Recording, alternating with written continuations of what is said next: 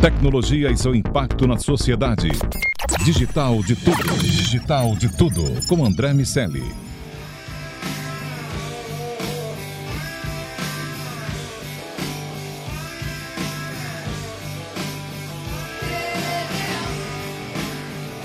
Salve, salve, habitantes da sociedade digital, sejam muito bem-vindos. Eu sou André Miceli e esse é o Digital de Tudo, seu podcast sobre o impacto da tecnologia no mundo dos negócios. Hoje temos MIT Sloan Management Review Brasil de novo. Estou aqui com o Pedro Nascimento, que é o CEO da MIT Sloan Management Review aqui no Brasil, e o Marcelo Levenstein, que é o diretor comercial. Quero perguntar uma coisa para vocês. Bom, primeiro sejam muito bem-vindos ao DDT. Quero perguntar para vocês como a inteligência artificial pode alavancar os negócios. André, obrigado, obrigado pelo convite. É um prazer estar aqui novamente eh, falando um pouco sobre o impacto da tecnologia nos negócios e especialmente nos negócios brasileiros. Essa é uma pergunta grande e de resposta complexa, naturalmente. Mas a gente teve a oportunidade na produção dessa última edição de começar a entender os principais movimentos globais né, em relação à adoção de inteligência artificial e, naturalmente, os movimentos brasileiros. Né? Muitas vezes a gente acha que não tem nada acontecendo no Brasil e tem muita coisa legal acontecendo. Só explicar, tô fazendo uma brincadeira porque acabou de sair a edição número 1. Nós fizemos uh, o primeiro DDT com a MIT Sloan Management Review aqui. É, fizemos sobre a edição 0, quando a revista chegou. Falamos sobre para onde ela ia e falamos também, evidentemente, o que já estava lá naquela primeira edição. Naquela oportunidade, conversei com o Pedro e hoje vamos falar sobre a edição número 1, cuja a matéria, a, o artigo de capa é exatamente como a inteligência artificial alavanca o seu negócio. A gente vai falar, uma, dar uma passada geral na, na edição e Pedro e Marcelo vão destacar aqui os principais artigos, as principais conclusões e falar também do Frontiers, que foi uh, um evento que a Sloan Management Review fez há bastante. fez há pouco tempo aqui, no, aqui no, no Brasil, aqui em São Paulo, e fez bastante sucesso. Enfim, quero conversar um pouco sobre as conclusões do evento também. Bom, o que, que a gente tem de, de mais relevante na opinião de vocês? Quais são as, os, os artigos e reportes imperdíveis dessa edição? Legal. Eu acho que, principalmente no, no que a gente chama de report especial, que são esses, esses conteúdos da capa, sobre inteligência artificial, tem alguns que eu gostaria de destacar por entender que eles são fundamentais para ter uma visão talvez mais realista do que é a inteligência artificial e, e naturalmente da aplicação dela, e ter mais clareza de, enfim, onde colocar esforço. É, a gente, inclusive nesse evento que você comentou, André, no Frontiers, a gente teve a oportunidade de, de receber um pesquisador do MIT chamado Michael Schrage, e ele escreveu um artigo para essa edição é, muito interessante, principalmente por fazer as pessoas mudarem um pouco sua perspectiva sobre inteligência artificial. Ele faz o seguinte questionamento, né? É uma estratégia para inteligência artificial ou uma estratégia com inteligência artificial? O que ele tem percebido, e, e, no Brasil isso não é nem um pouco diferente, é uma tendência das empresas a colocar a inteligência artificial como fim e não como meio. Então, eu preciso de um projeto de IA, eu preciso aplicar IA na minha operação, aplicar IA no meu marketing, etc., sem necessariamente ter clareza do resultado que vai ser alcançado com isso. Né? E o que ele diz é: a estratégia, ao invés de ter como um dos seus objetivos fundamentais implementar um projeto de IA, deve entender o que, que muda é, de fato na tomada de decisão a partir do momento que se aplica esse tipo de tecnologia. E, e tem um exemplo que eu acho super legal, porque ilustra pra gente como isso acontece. Ele dá um exemplo de satisfação né, de cliente. Você, André, que trabalha muito com marketing, enfim, é, tem, tem bastante conhecimento sobre isso, sabe que satisfação, no geral, é uma responsabilidade do marketing. O marketing se preocupa muito com como consegue melhorar isso e por aí vai. E o Michael Schrage, fazendo um projeto para o Uber, especificamente para o Uber Eats, uh, de indicadores estratégicos chegou numa conclusão super interessante com o time do Uber. Eles tinham essa responsabilidade de aumentar a satisfação do, do cliente, né? Da pessoa que ia lá, pedia seu jantar, seu almoço. Porém, eles perceberam, utilizando algoritmos de machine learning, né, que é uma das tecnologias de inteligência artificial, eles perceberam que o maior preditor de satisfação e aí eu, eu posso falar que funcionaria para mim essa análise. O maior preditor de satisfação é o tempo de entrega estar certo. Quem nunca pediu a pizza e falou que ia chegar em 40 minutos, chega em 50 e você fica revoltado, independente se a pizza, é, enfim, tá boa ou não. E a conclusão que ele chegou é: se esse é o maior preditor de performance, de, de satisfação dos clientes, mais importante do que eu aplicar uma pesquisa, um Net Promoter Score, que é uma pesquisa super utilizada, é eu garantir que meu algoritmo de né, tempo de entrega funciona bem. E isso foi super legal, porque a partir do momento que eles definiram isso, a estratégia de satisfação do cliente do Uber não está no marketing, está na área de desenvolvimento. Isso é uma estratégia com inteligência artificial, não uma estratégia de inteligência artificial. Eles mudaram radicalmente a forma de mensurar o que, é importante para eles a partir do momento que eles entenderam que essa tecnologia permite esse tipo de análise diferente. Assim. Então, eu acho que esse foi um insight muito legal, porque todos os presentes, inclusive no evento, com a fala dele, todos os leitores que a gente tem conversado é, especificamente sobre esse artigo, têm pensado muito nisso. A partir do momento que eu tenho muito dado e que eu consigo processar esses dados de uma forma que eu não conseguia cinco anos atrás, o que, que muda na forma, na, na, na, forma como eu digo que eu estou tendo sucesso, né? Como é que eu olho para os meus indicadores e falo, ó, esse indicador não dava para coletar há dois, três anos atrás, e agora que eu consigo coletar ele, o que, que muda na minha forma de enxergar sucesso, enxergar estratégia? E aí, naturalmente, na minha forma de tomar decisões melhores, né? É, faz todo sentido se imaginar que, no fim das contas, a gente está falando de experiência. E aí, a experiência é um produto do conteúdo versus a plataforma. Uma plataforma precisa ser estável, precisa estar disponível, precisa estar bem desenhada e o conteúdo que está ali dentro, seja ele um conteúdo publicado por mãos humanas, vamos dizer assim, ou um conteúdo gerado por um algoritmo de inteligência artificial, ele precisa entregar aquilo que o, que, uh, o cliente quer. E nesse caso, o que o cliente quer é uma previsão bem feita. E isso gera uma experiência melhor e, e consequentemente, traz um aumento do nível de satisfação. Agora, Marcelo, é, como, como leitor da revista, ah, me diz o que, que você gostou mais dessa, dessa edição. Oi, olá André, olá todo mundo que está participando aqui, audiência. É, primeiramente só queria agradecer, é muito legal poder bater um papo com vocês dois, assim, te, na verdade eu estou muito na, numa rotina aqui de, de, de estar diretamente com os clientes e poder trocar umas figurinhas com você é sempre uma aula para mim. Mas vamos lá, o que eu gostei muito nessa edição e que eu gosto de destacar foi esse case que a gente trouxe do, do Hospital Albert Einstein, que, que eles é, embarcaram, na verdade, um, um, modelo de inteligência artificial, um modelo, de, um modelo preditivo, onde eles conseguiram otimizar em mais de 80% os atendimentos do... do é, é, qual é a palavra? Desculpa, Pedro. Uh, de internações. De internações, exatamente. É, quando você pensar em que você pode otimizar um, um, um modelo de internação para ser cada vez mais assertivo no, no, no, modelo de saúde, no momento de atendimento, onde você está muito suscetível, né? É uma, uma, um momento que você está muito sensibilizado.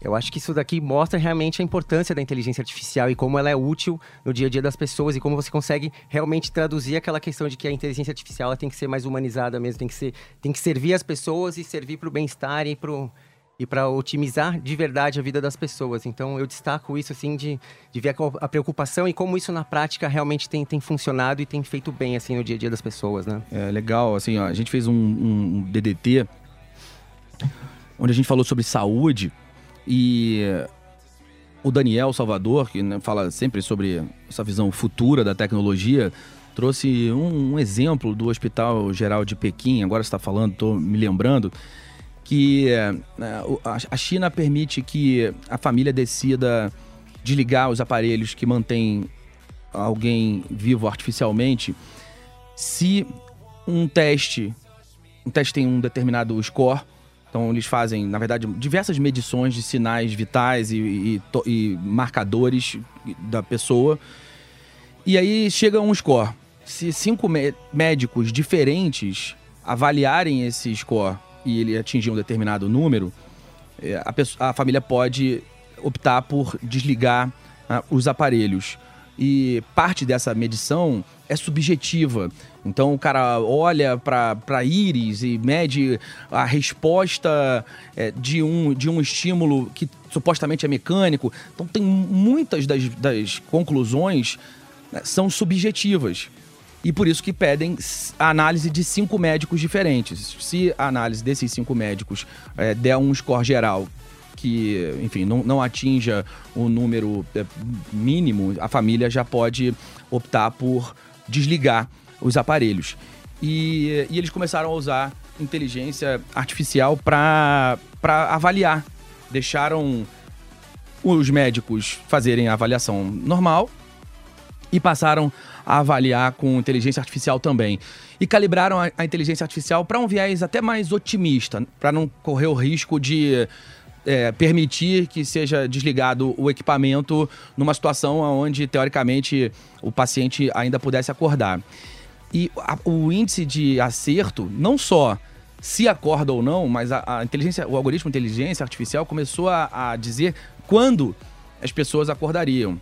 E, é, e eles já tinham salvo mais de 30 vidas, ainda estava em caráter experimental, e acertando de forma muito precisa quando as pessoas acordariam. Então são pessoas que supostamente morreriam, ou em tese estariam. A família estaria li livre para desligar o aparelho. Você imagina uma sogra na mesa e o genro podendo tomar essa decisão de desligar o aparelho da sogra, bicho. É. é não, brincadeira.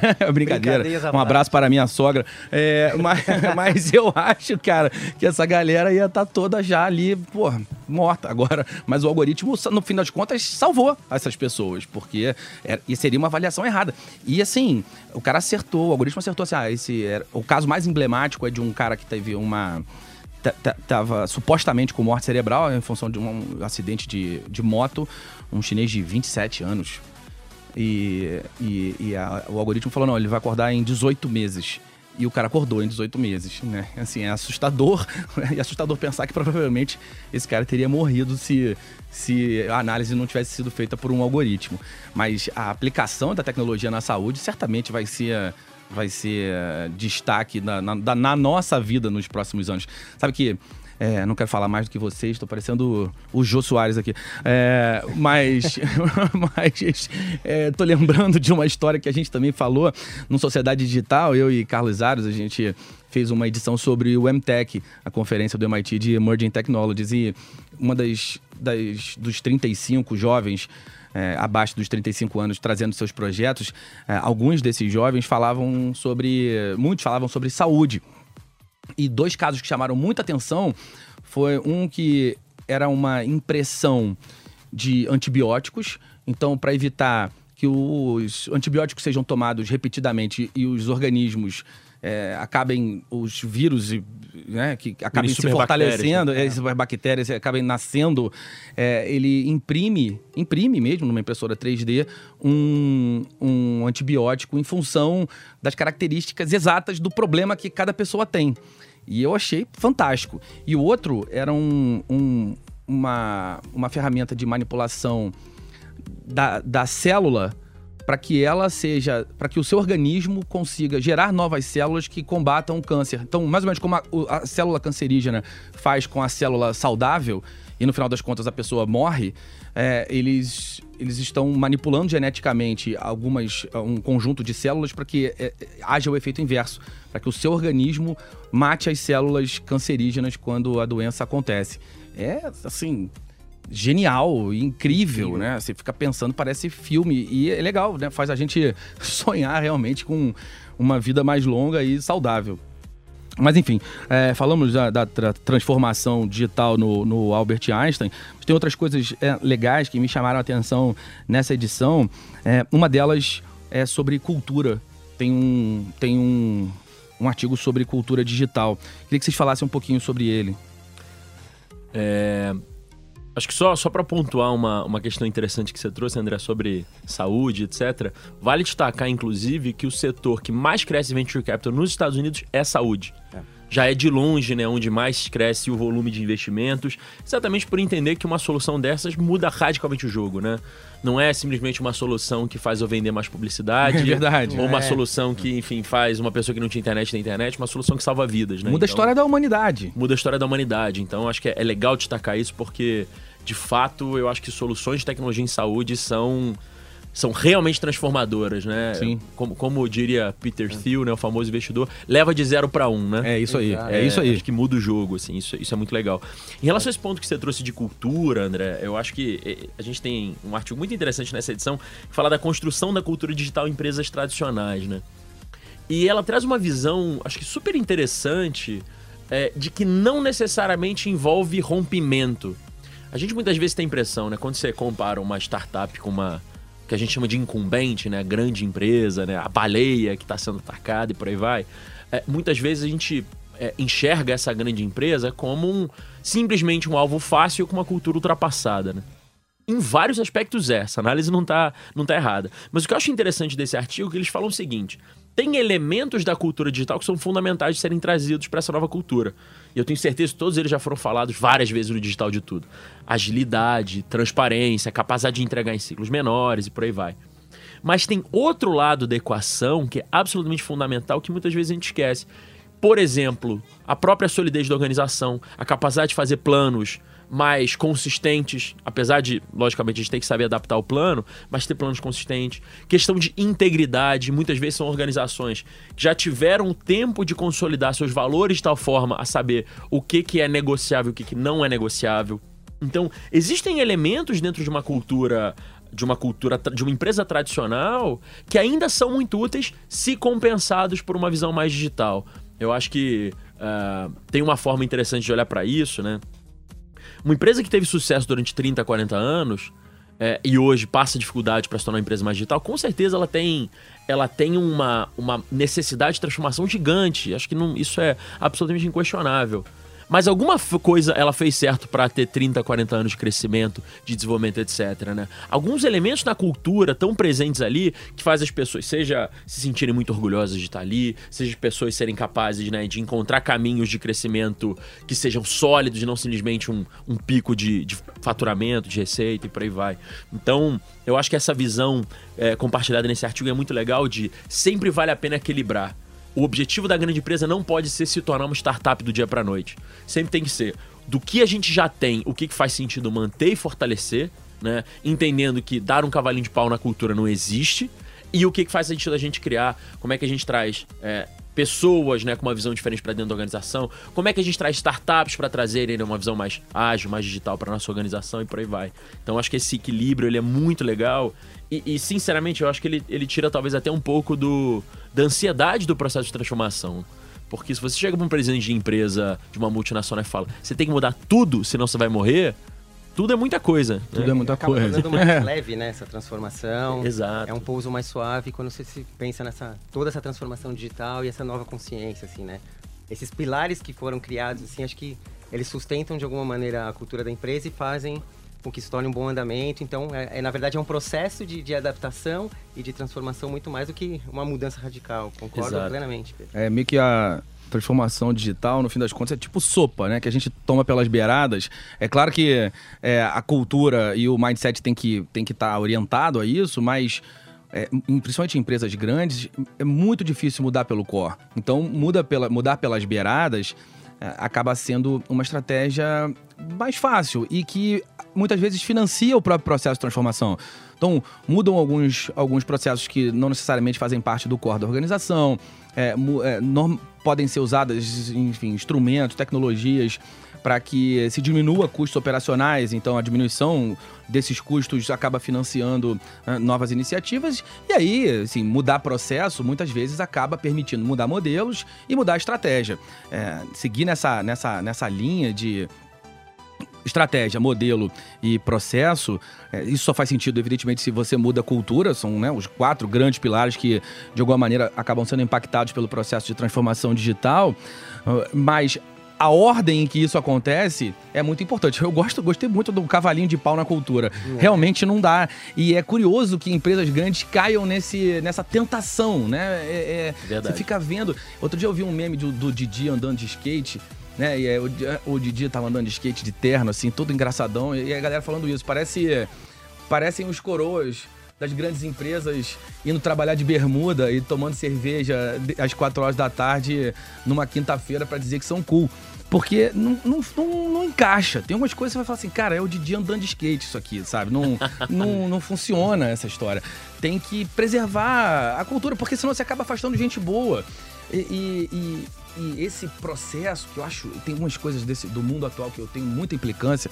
É, uma delas é essa, de que todo, todos os escritórios precisam ser absolutamente informais, sabe? Precisa estar todo mundo meio que num, numa visão mais, mais zoeira, no bom sentido, do, do, trabalho. Não que isso seja errado, mas não necessariamente isso precisa estar em todo lugar. É. Isso é muito chato.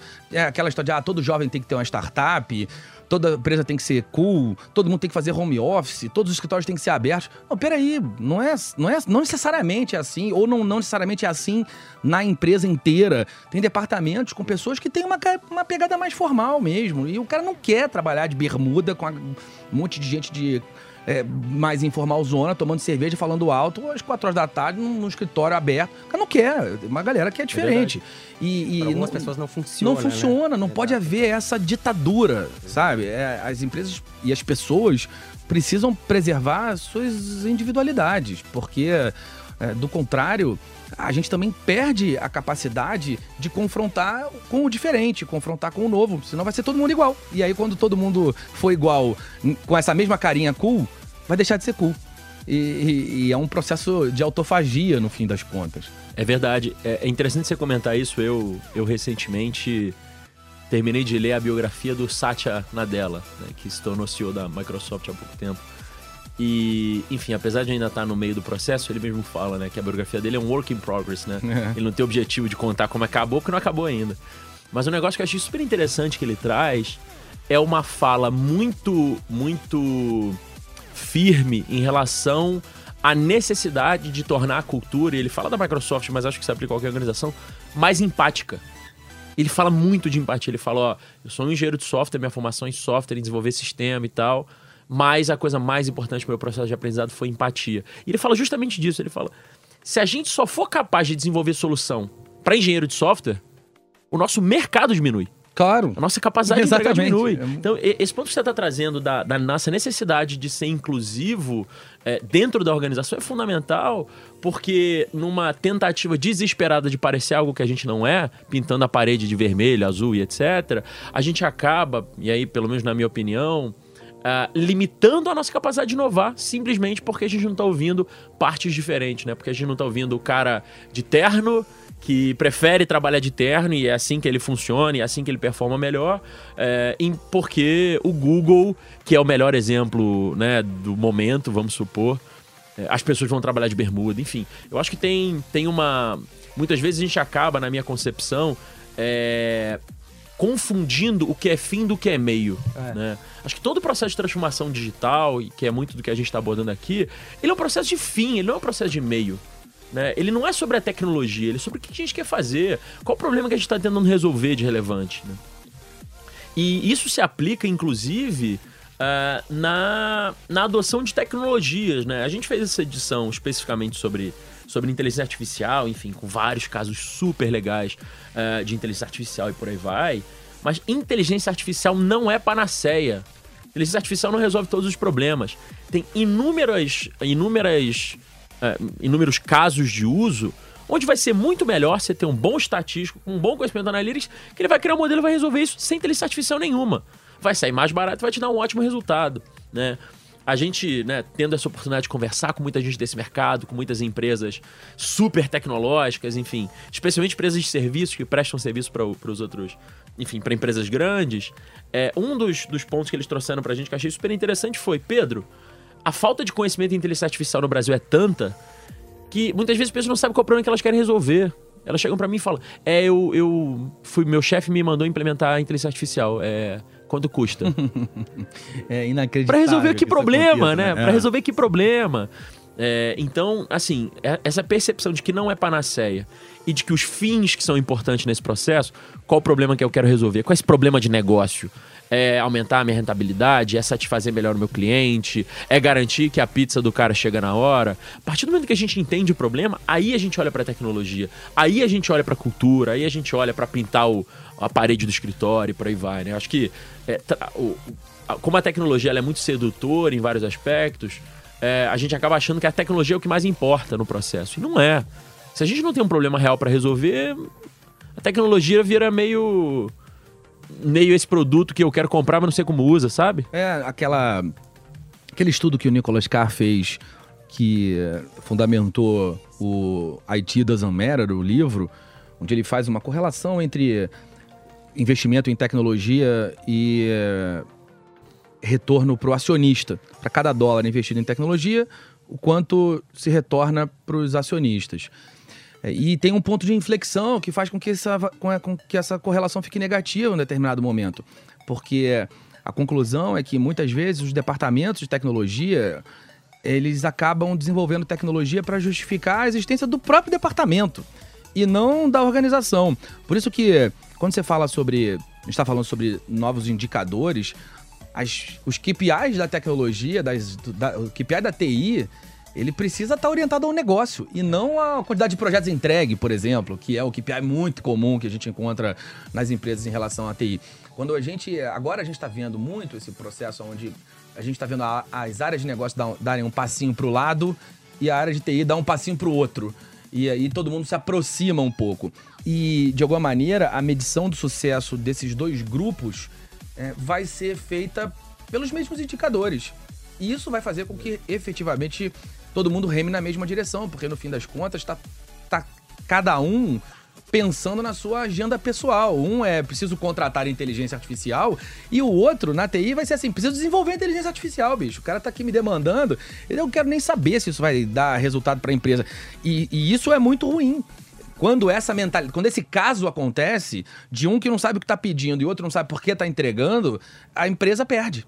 E, e, quando isso é cultura de quando você realmente muda essa percepção, quando os dois lados estão sabendo por que pedem, como pedem e o que pedem para fazer, aí sim a gente tem transformação digital de verdade. Aquela história do o, o, os departamentos precisarem saber é, pedir a piadinha do cara que encontra uma uma lâmpada mágica, e aí ele esfrega a lâmpada e sai o gênio.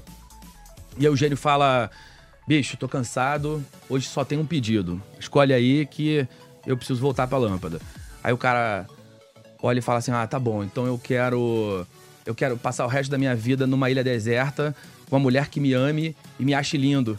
E o cara, o gênio manda o cara pra ilha com a mãe.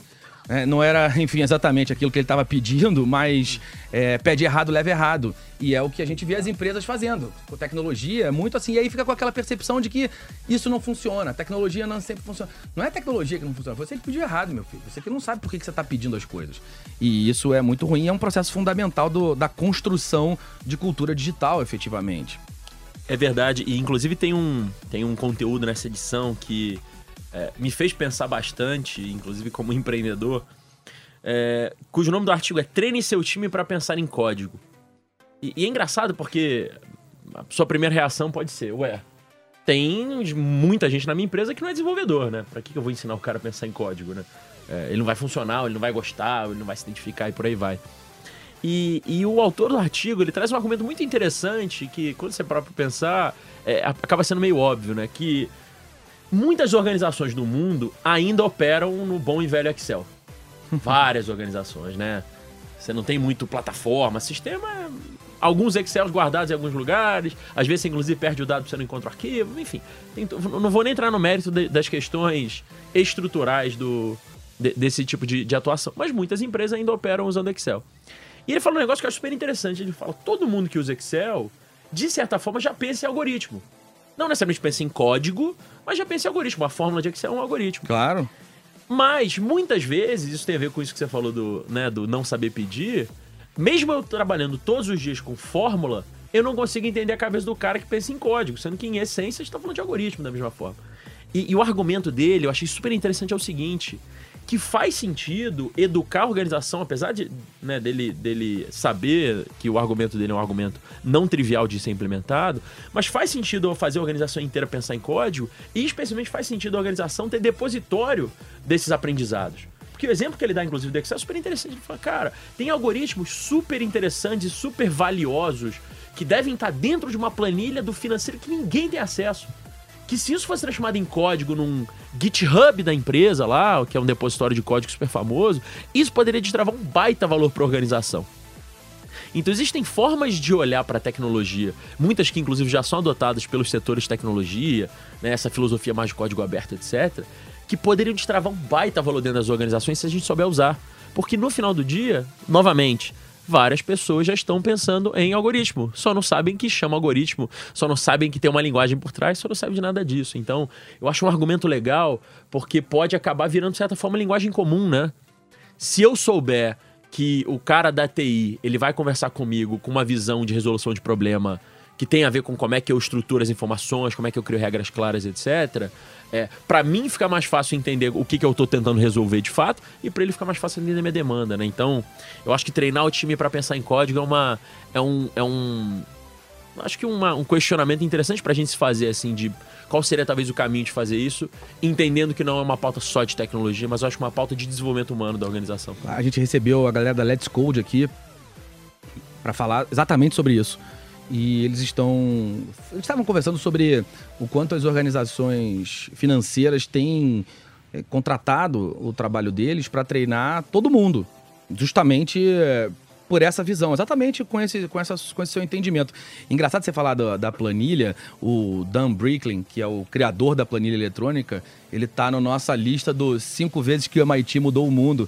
Ele é um ex-aluno do MIT, quando inventou já era aluno do MBA de Harvard, mas é, era, tinha acabado de sair do MIT, tinha saído há poucos anos do MIT, e aí numa, numa de, né, demanda de, poxa, bem que sou eu poderia mudar um número dessa planilha aqui que eu estou fazendo na mão e, todo, e tudo mudar de uma vez. Ele criou a planilha eletrônica e realmente tem tesouros da organização que estão é, escondidos pelas planilhas eletrônicas.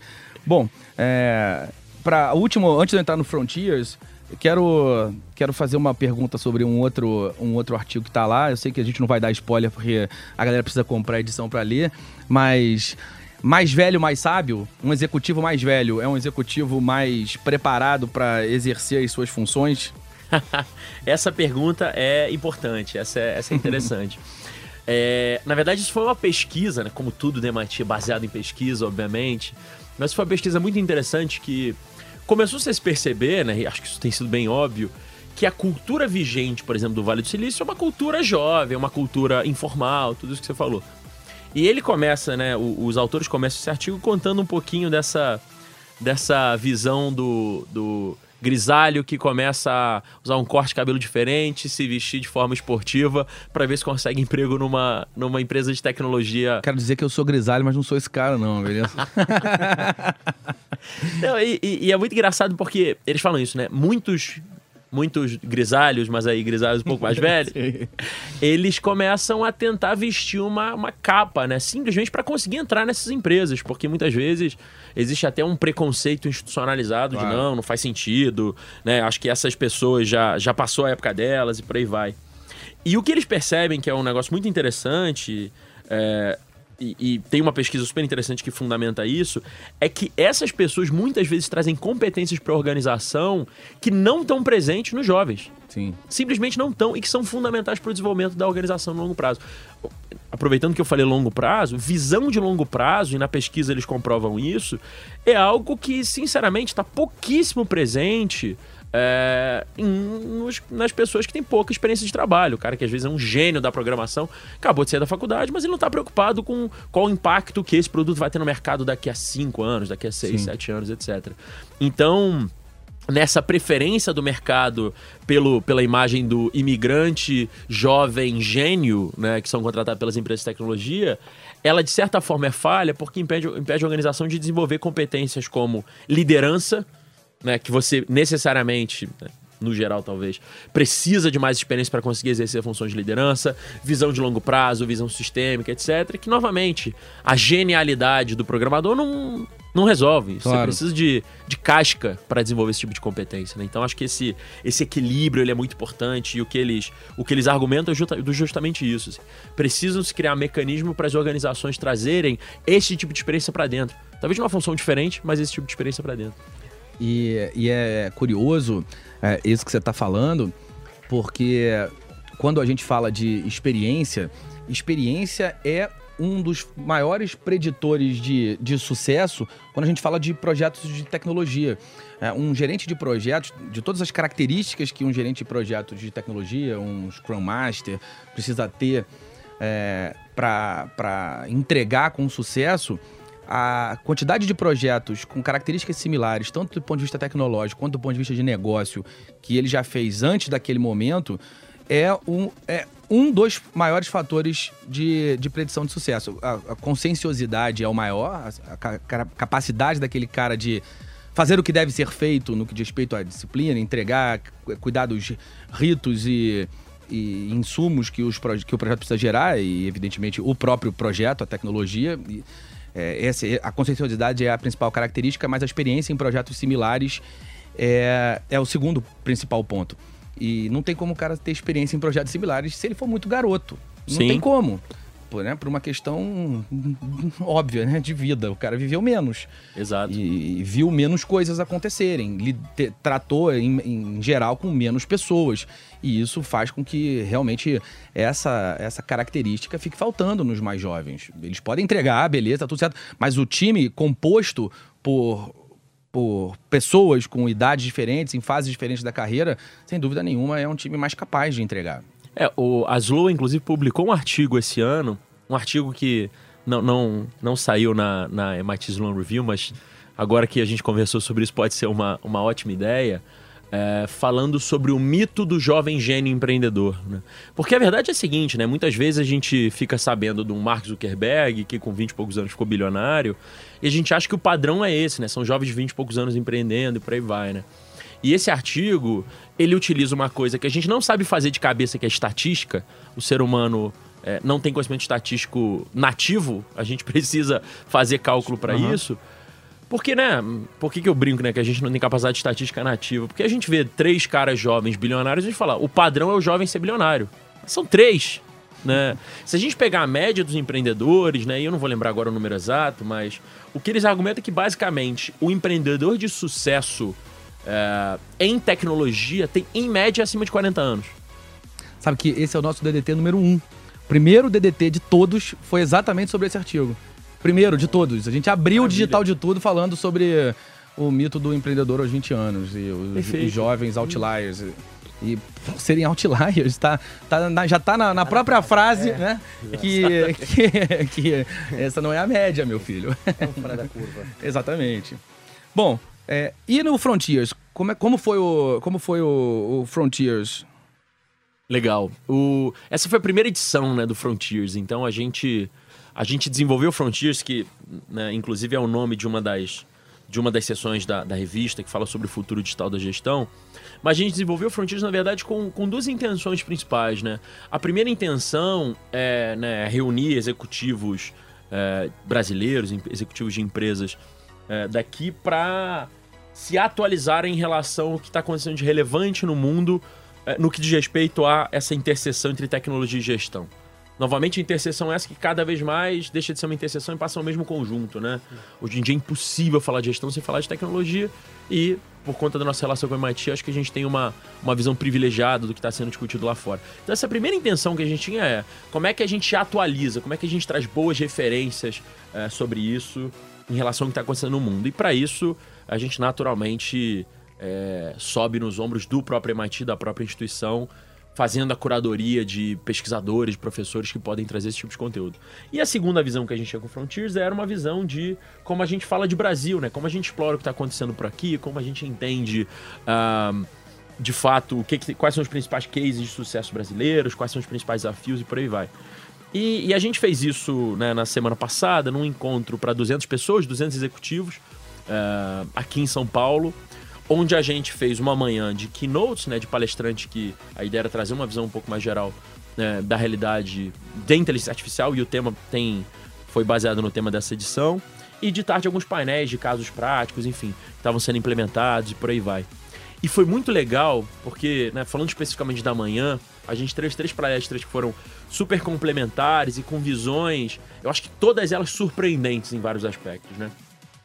Primeiro com a participação do Michael Schrage, que está nessa edição com, com esse artigo de estratégia para ou com IA, é, ele trouxe uma fala muito interessante falando do, do que acontece, de qual framework que de fato está por trás é, das empresas que, digitais de sucesso, né? Ao invés de falar, ah, não, esses são os cases maravilhosos, isso é o que acontece na liderança, é, enfim, isso é o que vai acontecer no futuro, ele, ele foi bem específico e falou, ó, só existe transformação digital real se você conseguir implementar, ter uma boa governança de dados, né? Se você não, não transforma seus dados em ativo, você não consegue ganhar dinheiro com eles, né? E hoje em dia muito se fala sobre ganhar dinheiro com dados, pouco se fala sobre governança deles. Sim, é verdade. Parece, Curioso, né? É. Parece um negócio meio esquizofrênico.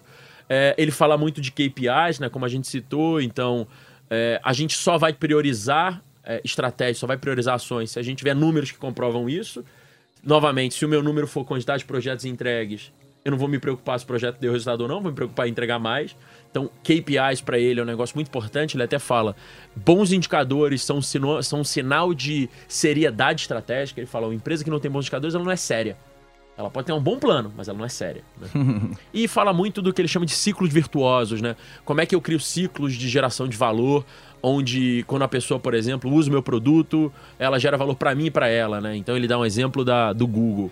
Quanto mais gente pesquisa no Google, melhor fica a pesquisa do Google para quem pesquisa e melhor fica o Google em ganhar dinheiro com publicidade, né? Então, é o que eles chamam de ciclo virtuoso e por aí vai, né? Então, esse, essa, esse keynote do Michael Schrick foi super interessante porque ele mostrou, ó, esse aqui é o framework conceitual de como esse negócio funciona.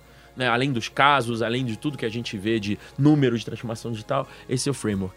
Logo depois a gente teve uma, uma palestra que foi super interessante uh, com o head de, da, da Accenture Analytics para América Latina, o Robert, que buscou trazer mais clareza do que é inteligência artificial e especialmente do para quando ela é útil, quando ela não é útil e o que, que a gente tem de casos legais no Brasil, né?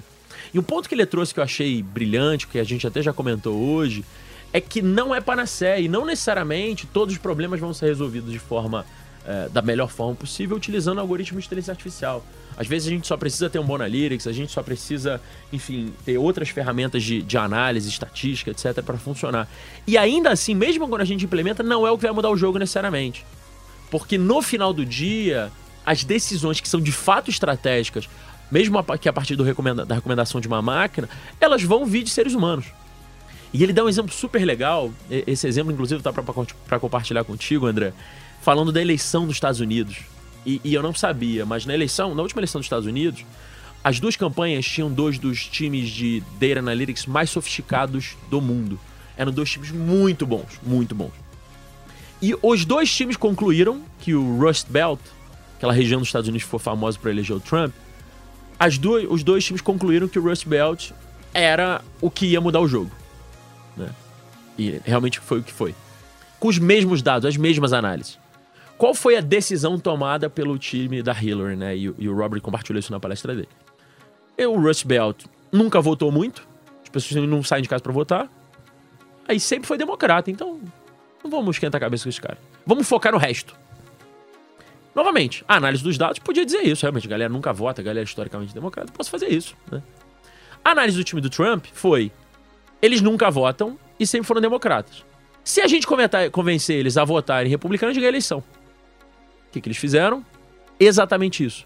Com o mesmo conjunto de dados, com os mesmos algoritmos, eles chegaram em conclusões radicalmente diferentes sobre o que fazer. E isso custou, né, para o time da Hillary Clinton, em várias outras questões, mas custou a eleição. Então, uma das um coisas belo que caso. É um caso interessantíssimo porque ele fala exatamente isso, ó. Tem até um, uma brincadeira que ele faz.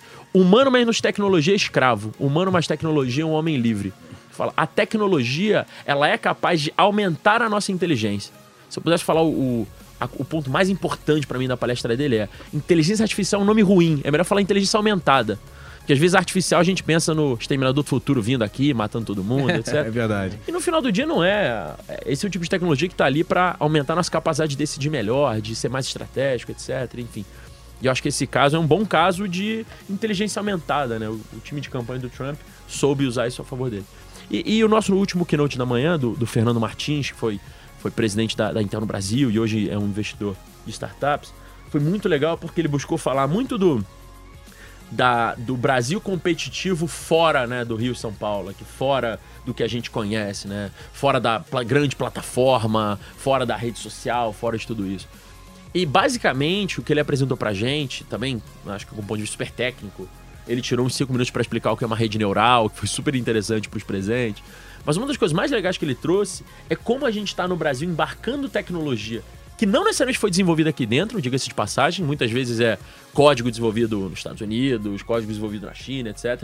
Mas como tem muitas empresas que estão pegando essas plataformas existentes, alimentando de dados brasileiros, que são radicalmente diferentes do que tem lá fora, para criar novas soluções. Então ele deu exemplos, por exemplo, de uma empresa de construção civil que ele é investidor, que consegue reduzir em 30%, 30% os custos de uma obra, de uma construção de uma casa, de um apartamento, etc., usando algoritmos preditores para criar as, as instruções para os pedreiros. Ou ele fala, por exemplo, de uma tecnologia no setor agro que hoje já responde por que hoje de toda a cana produzida, né, cana de açúcar produzida no Brasil, 60% da produção já tem uh, sensores e IoT para telemetria embarcados nela, né? E a gente achando que ainda tem gente cortando cana na mão, né? Isso uhum. já, já quase não existe no Brasil. Então, esse keynote do Fernando ele foi muito interessante porque mostrou pra gente o seguinte: o Brasil é sim muito maduro em várias aplicações de inteligência artificial, só que a gente só vê essas aplicações fora do eixo São Paulo. E é por isso que a gente não fala delas. É, o Brasil é talvez o país mais desenvolvido do mundo, de acordo com ele, em soluções de tecnologia para agro, mas, né, Mato Grosso do Sul, Mato Grosso, Goiás é muito distante da Faria Lima, então a gente acaba não ficando sabendo. A gente acaba não ficando sabendo. É, então, eu acho que isso foram insights super legais, né? Legal. É, o próximo Frontiers vai ser aberto ou vai continuar para convidados? O próximo Frontiers vai ser em abril, né? Dia 2 de abril é a data que a gente está prevendo para ele. Vamos botar dia 2, né? Dia 1 de abril ia ser. Ia achar que é mentira. É, é, pois é. Ia chegar lá, não ia ter evento, ia ser pegadinha, então a gente preferiu o dia 2. Mas o próximo Frontiers, na verdade, como a gente escolheu né, fazer esse, o, o Frontiers, é, ele é um evento de graça para os participantes, mas ele é um evento que tem como objetivo provocar mudanças significativas no, no, ambiente de negócio brasileiro, né? Fazer com que a gente seja mais capaz de implementar tecnologia sem medo, mais, ser mais capaz de pensar no longo prazo, ser menos reativo, né? Acho que o, o executivo brasileiro ele tem uma característica de ser muito reativo, até pelo grau de instabilidade do nosso país. Dito isso, a gente tem uma preocupação muito grande por garantir que a gente vai ter uma plateia de pessoas que são capazes de causar mudanças, né? Pessoas que ocupam é, posições ou estão em organizações que podem promover mudanças significativas. E é muito por conta disso que a gente adotou, naturalmente, uma, um, um processo de convite e por aí vai. Mas a gente também criou um processo de application. Então, no site, né, MIT, MIT Frontiers, .com.br, que é o site que a gente adotou para essa edição e vai ser a gente vai adotar para as próximas a gente, nessa edição, já colocou uma application para qualquer pessoa que tiver interesse de estar lá. Falar, ó, eu quero participar por isso, é isso que eu faço, essa é a minha visão sobre tecnologia, e eu tenho que estar no Frontiers por isso para causar essa diferença. Que legal. E várias pessoas tiveram com a gente na semana passada que passaram por application. Né? A gente avaliou todas as applications que chegaram na, na nossa caixa de entrada. E eu diria que pelo menos preciso confirmar esses dados, mas de 10 a 20% dos participantes não foram convites diretos nossos, foram Legal. application de gente falando, ó, eu tenho que estar lá porque vai fazer diferença para mim. Então, como por exemplo, uma startup, uh, o CTO de um, na verdade, nem uma startup, é uma empresa já de, de tecnologia que já cresceu bastante, que mandou um application pra gente falando, cara, eu literalmente semana que vem lanço uh, uma solução de machine learning aqui dentro e eu preciso saber o que tá acontecendo no mundo disso. Pô, esse cara precisava estar lá com a gente. Esse é um cara que vai utilizar o conhecimento da forma mais positiva possível. Então a gente falou, não, vambora. Mesmo se não coubesse, a gente dava, arrumava uma cadeira para você. Claro. então, é, para qualquer pessoa que tiver interesse de participar no próximo, é só ficar de olho no site que vai ter um application. Se você não for convidado diretamente, por alguma razão, vai ter um application que as pessoas vão poder se inscrever e participar. Legal. Pois é, amigos. Hora de desconectar. Foi sempre muito bom, né? Sempre como sempre a gente estourou aqui o meu, meu plano de, de tempo, porque conversa boa raramente acaba rápido. Uh, depois a gente vai seguir falando de MIT Slow Management Review Brasil à medida que as novas edições forem saindo. Pedro e Marcelo, muito obrigado por estarem aqui. Vamos falar novamente muitas vezes. Obrigado. É sempre um prazer, sempre um prazer. Boas conversas são sempre ótimas. Mesmo se não estivesse gravando, eu ia amar essa conversa. E está sempre à disposição para compartilhar um pouco do que a gente tem aprendido e principalmente do que a gente tem ficado otimista com o Brasil. Verdade. Produzir conteúdo brasileiro é ótimo porque você passa a ter uma visão de não é tão ruim assim, tem muita coisa legal acontecendo. É, e a gente se sente muito orgulhoso de ser mensageiro desses avanços tecnológicos no Brasil e nas empresas brasileiras. Então, obrigado pela oportunidade. E espalhar esse conteúdo faz com que o que já não, que já não é tão ruim assim fique ainda melhor. Os executivos vão certamente é, com esse tipo de conteúdo, esse tipo de conversa e essas experiências é, serem capazes de trabalhar melhor, gerir melhor e fazer com que o Brasil prospere e que a sociedade, a nossa sociedade evolua. Exatamente. É isso. Faz parte, Correu uma lágrima aqui no, nos, meus, nos meus olhos agora, nesse momento emocionante do digital de tudo. Beleza, galera. Valeu. Tchau. Tecnologia e seu impacto na sociedade. Digital de tudo. Digital de tudo. Com André Miscelli.